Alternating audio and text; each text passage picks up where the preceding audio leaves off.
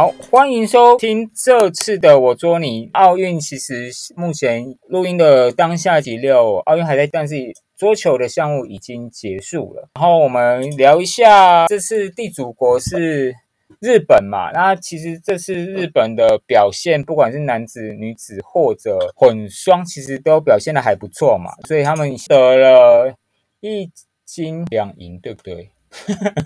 他们男女都是第二名吧？没有，男生是铜牌。哦 ，sorry sorry， 对对对对，银牌是德国，抱歉抱歉。所以他们等于是一金一银一铜，然后其中里面水谷隼算是承担蛮大的责任。然后今天我们也要好好聊聊这位现现在三十二岁的一个算蛮经典的球员。那首先问一下黑熊对水谷隼的印象是什么？对他的印象，第一个就是他很早就出道了，他也是一样，跟我们小钟有点像，很年轻就出道了。嗯哼。然后在日本那边，他们也是有点把他誉为天才选手、啊、他们只要很年轻出来，都叫天才选手了。嗯、对，然后他年轻的时候 哪, 哪一次不天才？每次都天才。对对对对对，除非是那种十八岁、二十岁才出现的，不然大概都通称天才。对，他们逻辑还是这样、嗯。然后他很年轻，他好像十五六岁就去欧洲俱乐部打联赛、嗯，然后他的球风就是他在那边打了，好像一年多以后，球风就是比那边欧洲选手还要有。我的讲法就是他一言不合就放球，放高球、啊，他只要打的，对他只要打的不顺，他就放高球，然后他非常非常会放高球，对，就是在那个俱乐部里面大概也是前三名，加上他的发球跟接发球也是有传统日本的那个优良、嗯、对，所以其实他是很全面的。嗯嗯，就整理一下黑熊的讲法，就是其实他很年轻就去国外磨练，然后再回来，应该回来就是大概是大学。那我我认识他的时候大概是十一年前，我大概工作开始有有一次办了一个桌球，但是集团的桌球的竞赛，然后我帮忙去外面找球队，然后在那时候我买了一本，我记得是也是跟日本乒总合作的一本算是教材，然后里面有蛮有有水谷隼，还有几个现役或退役的球员，然后那时候其实就大概知道这号人物，他那时候才大学，那现在转眼间他已经三十二岁，而且蛮有点悲伤，是他这次好像这两天已经宣布他要准备离开职业的竞技的呃场上，那不确定他会不会留在日本国内打一些比赛啦，那但是可以说是水谷隼的时代应该算是画下一个终止，可能要进入张本智和的时代。所以那另外还有对水谷隼有什么样的了解？那你觉得一句话，除了放高球，你觉得他打球还有什么特色？这样，那另外一个特色就是他上桌率非常非常的好，高，对，对，他不管怎么样都可以上桌，对，然后非常非常黏人。觉得他很多做出来，其实那个你觉得一般人没有办法，一般人可能不一定救得到他，都可以很神奇把他拷回来，然后甚至你一不注意，他其实我对他的形容就比较像这一年多很红的大陆胶皮叫电影，在他的举海绵其实用了呃四个字，就是稳中带凶，那其实某个程度也蛮能符合水谷隼的呃水谷隼的打球的样态，就基本上他是可以跟你相持很多的。那尤其在他打双打比赛，他因为双打一人一拍，他比较不用去顾虑下一拍的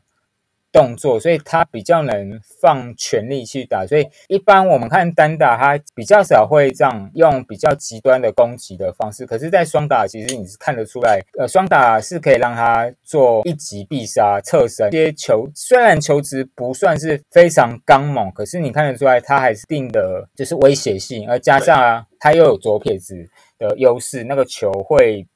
他 来, 来的方向和旋掌就会跟一般习惯接右手的会稍微不太一样，也是他的优势嘛，对不对？然后我觉得他有一个特，他的变化度蛮高。哦，对，就是他会改变他的策略或者他打球的节奏嘛。是，这个其实也是蛮适合我们业余爱好者，尤其是你是像我这样后天才开始学习打桌球，我们要一板打死人就相对比较困难，但是借由、呃、路线的变化或节奏变化，短球和长球结合，然后还有发球策略的改变，其实都可以收到一些蛮有得分的效果嘛，对不对？是。好，那呃聊完水谷隼之后，我们稍微聊聊他所用的球拍。基本上如果没有记错，他就是蝴蝴蝶这家公司长期赞助的选手嘛，并且还有开发出两支球拍，一个是水谷隼日有 C 和水谷隼超级水谷隼。那可以请黑熊大大稍微跟我们聊一下这两支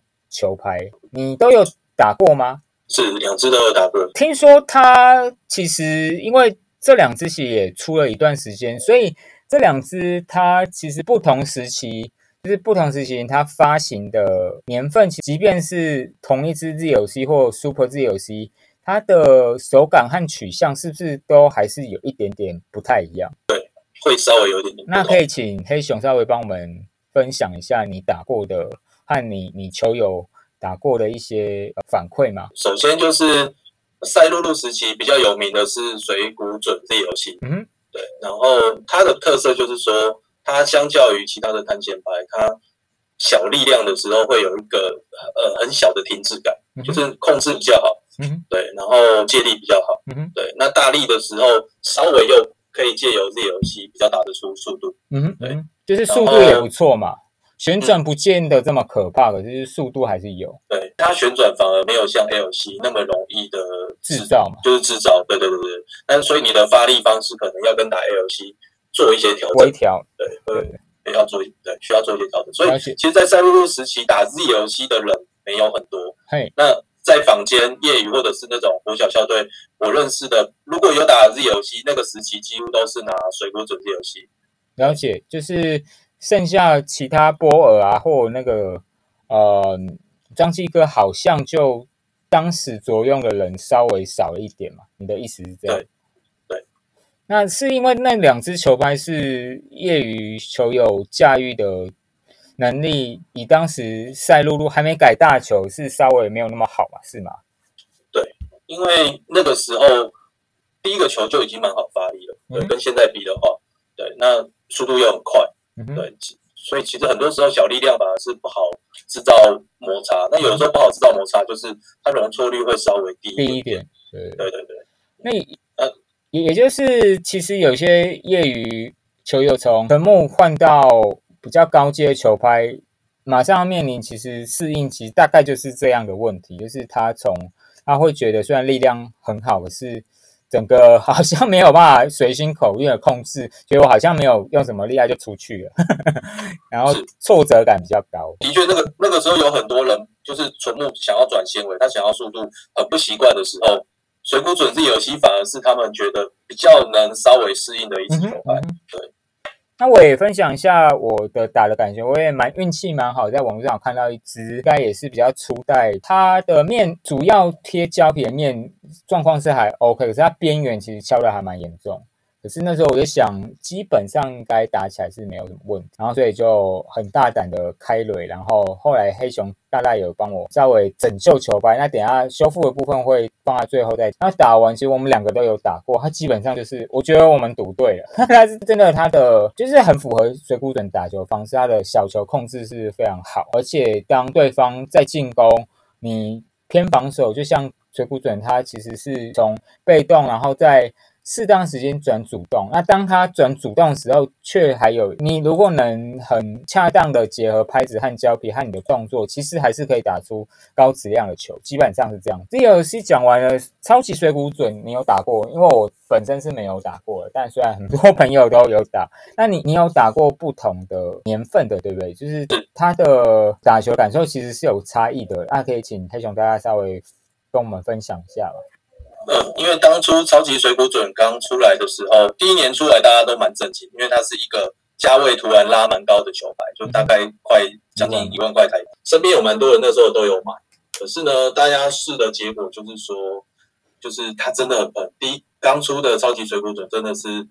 非常非常的硬，然后非常非常的喷，有一点没有人性啊，那个喷射感真的是没有人性。超级张继科也是，但是没有那么夸张。我是觉得这个东西跟那时间轴有关系，因为那个时候刚好是处于正要改球的那个时间前后，变革的对起点，那个很模糊，就是那个时候球的品管是最不好的时候，就是又要又要改变，然后各家厂商也还在试，然后品质又不稳定。那个时候有在打球就知道，就是你不同厂牌的球根本差异很大嘛。对对对，一个新天地。那那个时候的球普遍都还比我们现在打的就是更软、更没力，对，然后旋转更低，所以他有可能是为了这样子去做调整。那那个时候大家发力的方式也都还没有适应新球，因为他一直他一直改，大家也很难适应。对对对，所以它是属于一个很混乱的情况。因为那个情况下，后来的两三年，其实我都没有在尝试超级系列，直到就是加入群组以后，大家听到大家有讨论超级水滚准，哎，大家都说超级水滚准很好打，有基于原来 Z L C 去增加那个 Super Z L C 的调性。我想说，怎么跟我当初打的不太一样？那后来我再去打，就是比较后面的版本，的确比较后面的版本就有他们讲，就是有基于早期 Z 呃 Z L C 的调性，就是属于小力量容错，接力好一点，大力可以喷射的感觉。可是它大力喷射的感觉应该被放大。超级 Z L C 当然是有放大蛮多的啦，但我觉得也可以是变成优点，因为 Z L C 如果是以很多人的手感跟感受来说，虽然它那个顿点可以增加容错，可是在发力上其实它也会限制你发力的方式，它就没有那么线性。对，所以说有好有坏。那其实到了超级水谷准以后，其实它我个人觉得它有变线性，对，但是你的动作要更集中。所以就差别在 Z L C 是有一定顿点，有些人是喜欢，但有些人不喜欢那个感觉。其实超级 Z L C 的后面版本也有一点，只是被稀释的很薄了，就是那个比较没有那么跟 Z L C 比起来。没有那么明显，你稍微撞击多一点点，或者是赢球多一点点，就消失了，那个感觉就会不见， okay， 就不见。了解。所以，因为我记得他那个新旧的那个印，他那个有稍微不太一样啊。Super Z L C， 我我看一些照片好像有，我也没有很有研究，可是我自己觉得那个色差上有有有嘛，对不对？就是你把两只摆起来，应该是看得出来，他们不是完全一样。Z L C 的新旧版也有差一厘米，对，嗯，这也是提供球友在尤其有时候你是买二手拍，其实也是要稍微问一下，因为它虽然是同个型号，可是有可能它的、嗯、呃当时设计的那个时间点，它的属性其实会有会有，所以最好如果可以是稍微，如果能就是面交，然后然后可以。稍微试打一下，它的落差会应该会稍微小一点。讲完球拍，水谷隼本身用的胶皮，那个黑熊大大有用过吗？欸、我 好, 好像只有用过他之前 T 八十，只用的 T 八十。OK， T 八十 也有啦，但是只有碰一下下。一下下 OK， 那但是你你觉得这个 T 就是他他反手比较特别，我补充一下，他反手比较特别是他用了。基本上比较少选手在用，或者民间球友其实使用八十，就是以 D 系列或 T 系列八十都是一个比较尴尬的产物，就是它没有速度没那么快，旋转也没那么多，可是刚好在中间，它就有点像是有在买的人有点像是零五跟六四中间的 mix 版，一个妥协版、综合版。那因为这个就是这种东西就是。有就是喜好就会很明显，因为有人喜欢速度的，就会觉得这个没有不够有速度。那已经有习惯旋转，就觉得哎，旋转怎么不见了？可是我觉得我自己没有打过 T 系列，我跟那个黑熊刚才相反，我有 D 八十 的，我有打过大概半年多的 D 八十，然后而且甚至积分赛我有在使用，然后那也是我第一张蝴蝶的。球皮那其实基本上是那个球友半买半送，然后便宜就是便宜卖你的，他应该是塞货塞给我。然后我第一次就打的 D 八十，其实第一个我的感受就是它海绵真的还蛮有力，然后第二个它发球，因为它胶面也很很还蛮咬的，然后然后它发球非常的呃。发球算转，因为我有一颗那个反手的上旋，它的效果是不错。啊，第三个它切球的非常的死转，就是还蛮夸张。就是我平常我因为我的切球并不是很好，我切球其实有点问题，但是我用我有问题的切球方式还是蛮转的，然后而且还蛮轻松，随便切随便进。就是蛮蛮扯的，在这边我呃，我觉得 D 系列它的特色就是它的海绵是有提升的，然后它胶面其实也有也有做改变。那整体它的价位其实牌价一个是两千五百，然后另外 T 系列它后来涨价后是一九五零，不过你实际买可能都会可以再便宜一点。那只是我觉得呃，我觉得差别最明显是它的海绵，啊，海绵支撑力，我觉得 D 系列真的是蛮不错。我后来是呃，在又打了一些折扣卖给我们群组的奶绿大大，然后然后基本上呃，其实我换下来的原因也不是它有变差，纯粹是我觉得我的程度还没有办法呵呵呃完全把它发挥出来，应该是就是给其他更适合发力更好的球友，所以我们那时候这样打了，加之前球友卖我们那一张应该有用超过一年，可是我觉得支撑都还在，然后咬球也都还在，所以某个程度你说它很贵也是真的，可是如果你的你只要不是哦你不是这种密集在训练的专业选手，就是对于业余球友你一天一次一一周可能打一两次啊，一次两三个小时，其实这个胶皮其实也可以维持好一阵子。其实呃与其你买其他的一直去换不同手感，一次攻顶也不是一个坏事，而且其实现在大家淘呃更换球皮的呃时间也变长也变快了，所以其实在网络上如果你运气好，是看得到相对比较划算的 D 系列的胶皮，然后不过 D 八十 真的是使用的人少一点，所以相对它二手不是没有，但是就是要找，对，以上，然后提供大家做分享，然后科普一下，目前水库准着用的球拍应该就是 Super Z L C， 然后资料上查它，呃。它的应该是 D 零五， 然后反手是 D 八十， 这边就是提供大家做参考。然后那接下来讲完球拍，然后我们稍微就聊一下，因为我这一年其实收了非常多的蝴蝶球拍，有有有有两只是全新，可是大部分都是二手的。然后从水谷隼 Z L C 到斯拉格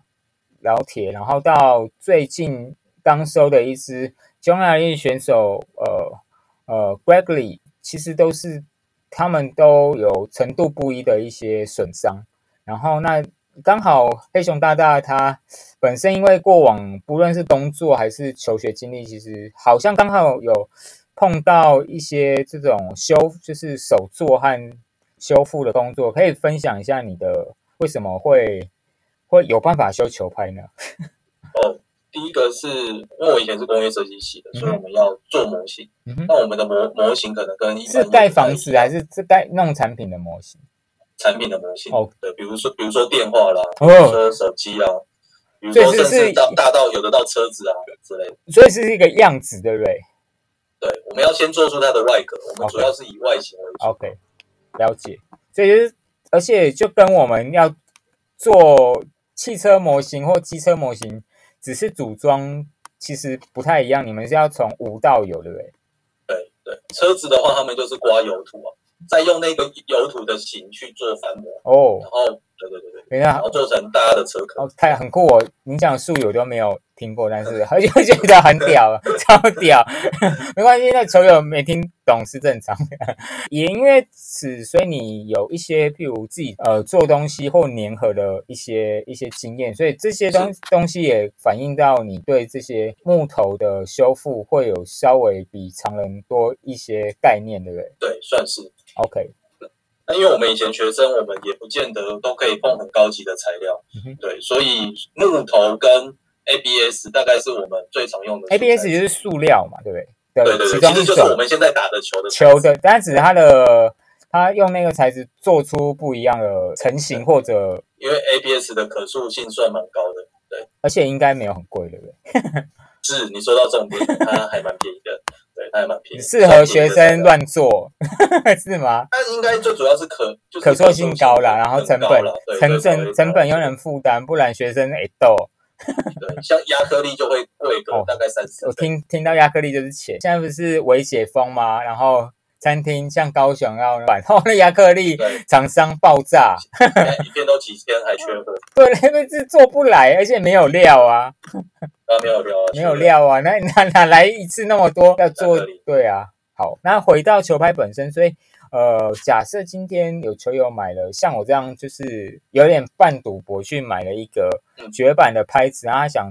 自行修复，或者自己不小心出手太重敲到球桌，请问有没有一些简易或修复球拍需要注意的东西？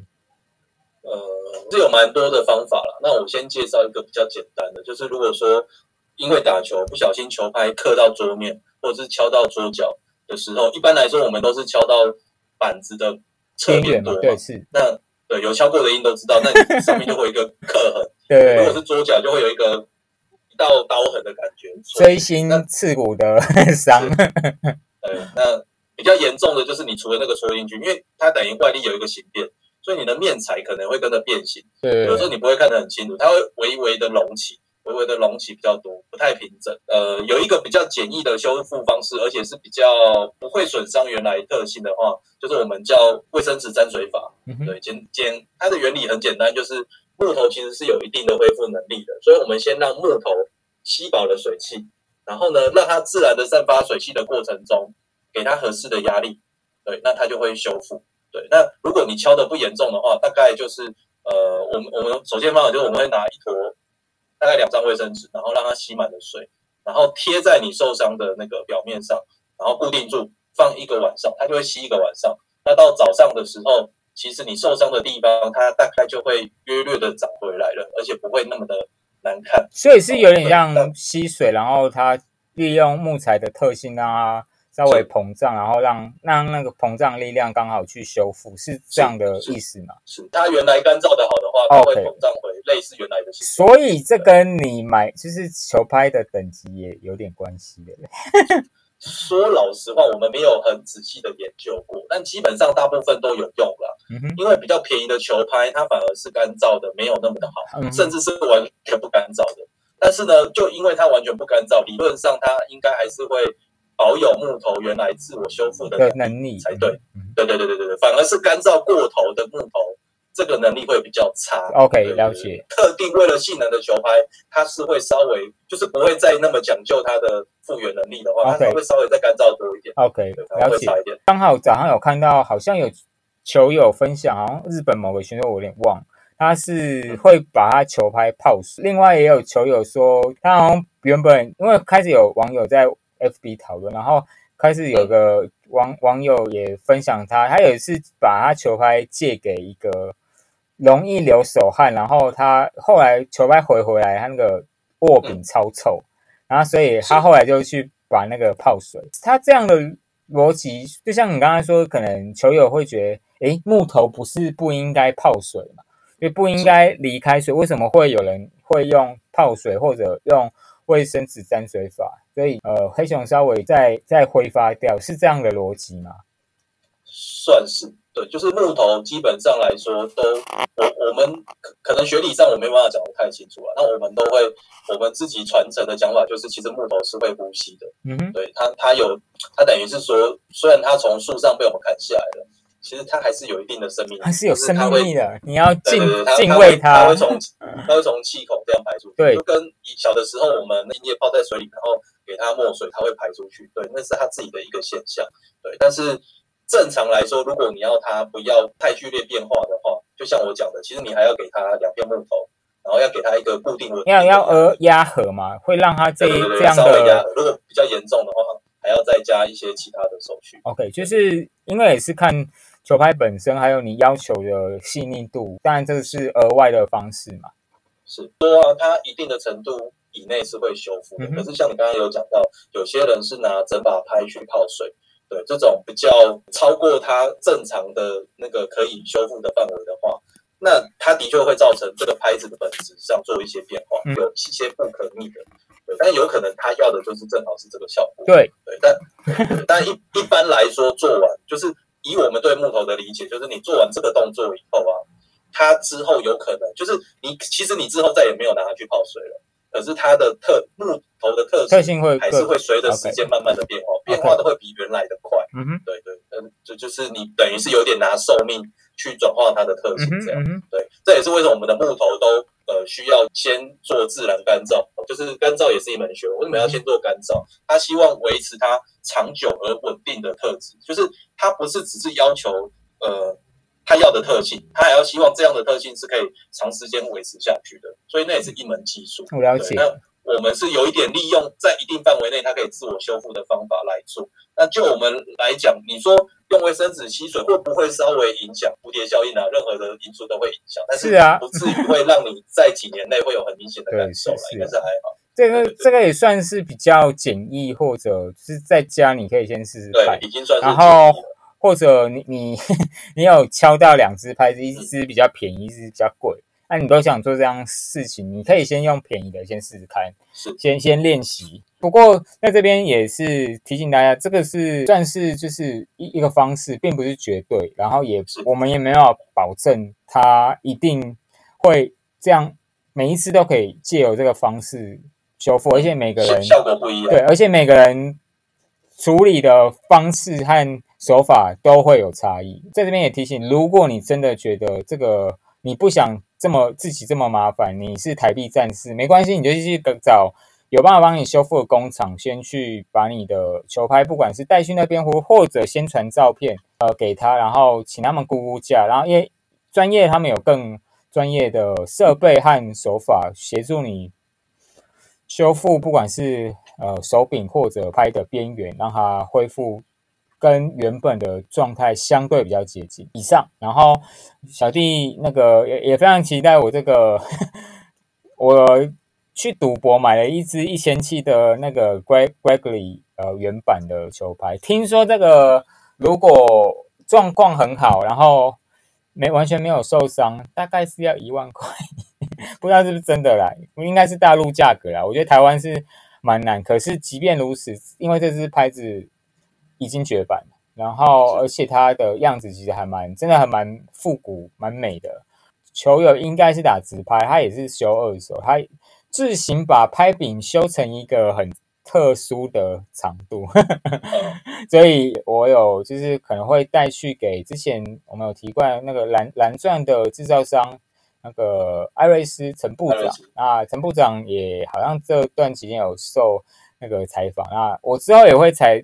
去把我的球拍给陈部长啊，也会问问看陈部长有没有兴趣接受我访问。那我们可能可以问，实际上这种资深的制拍师傅到底他们是怎么制作球拍和修复球拍，相信应该是会蛮精彩的。呃，黑熊 A K A 飞狗花这么长的时间，